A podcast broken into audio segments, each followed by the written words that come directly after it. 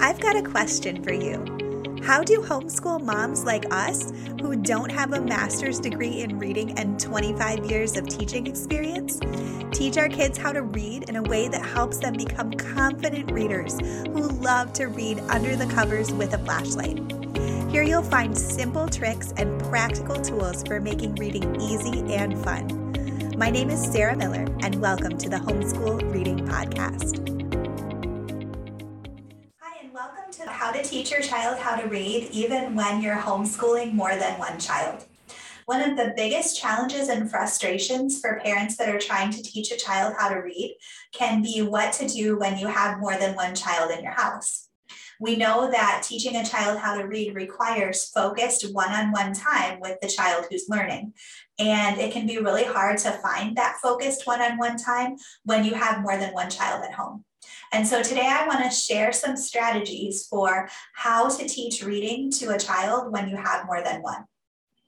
If you haven't yet, please take a minute to like this video and hit subscribe to the channel so that you'll get notified whenever a new video is released. Okay, so when you're trying to teach reading and you have more than one child at home, one of the most important things that you can do is to make a strategy for what each child is going to do during your reading lesson. And it's important that everybody in the family knows the strategy and that each child who's not participating in the reading lesson knows and understands what your expectations are for them during that time. What you expect them to do will probably depend on the age of the child in question, but it's important that each child really understands what your expectations are. So this means that you need to figure out what you want them to do. And then you need to spend some time over a period of days or weeks teaching each child what it is that their job is to do while you're working on reading with their sibling.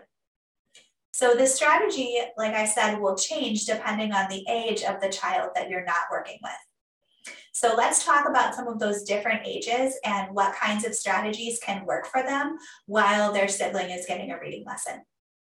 First of all, let's talk about newborns because when you have an infant at home, this can be one of the most challenging seasons to be a homeschool parent. It can be really hard to find time and energy to devote to homeschooling other children when there is a small baby in the house. So you really have a few different options of what you can do with the newborn while you're teaching a reading lesson to the older child. Probably the easiest option is to plan your reading lessons during the infant's nap time. And this can be challenging to do because there are so many things that you could be doing with that nap time. But choosing that time for a reading lesson will definitely be the least disruptive, most focused time that you could possibly have. Another option is to wear your newborn or your baby in a baby carrier or hold them in your lap while you're doing the reading lesson with their sibling. It's possible that your baby might really enjoy that and your older child might enjoy it as well. One of the really fun ways that you can motivate the older child is by asking them to read to their baby brother or sister as a part of their reading lesson. And this might be a really fun way for the older child to bond with the baby because they get an opportunity to read to their brother or sister during their reading lesson. So if you have a child that's awake and alert and happy, this can be a really good strategy for how to get those reading lessons in with the older child. If you have a toddler, there are some unique struggles and challenges as well, because we know that toddlers need um, an increased level of supervision to be able to stay focused even for a short period of time. So with the toddler, one strategy that can really help is to have a special busy box of activities that are only available to them while you're teaching reading to their sibling. And this can be any kind of toy or game or activity that your child can work with relatively independently and anything that they don't see on a regular basis except for during the reading time. So then that makes that activity really special because they only get it during those few minutes of that reading lesson each day and hopefully will motivate your toddler to want to do that activity during that time. Another thing that you can do is put the toddler in the high chair and give them a snack during the reading lesson. So some finger foods, for example, like Cheerios or something, um, can help keep your toddler focused and in one spot and give you the opportunity to really focus on their siblings reading lesson. When you have an older child, uh, you would think sometimes that that would make things easier, but that's not necessarily the case when it comes to doing a reading lesson with their sibling. And sometimes older children can also be really challenging in terms of having lots of needs while the reading lesson is happening. So with older kids, it's really important to set an expectation. Explain to them that this time is time that, they, that you need to focus and concentrate on working with their sibling and that you won't be available to answer questions during this time. You might give your child a procedure for what you want them to do if they need something from you during the reading lesson.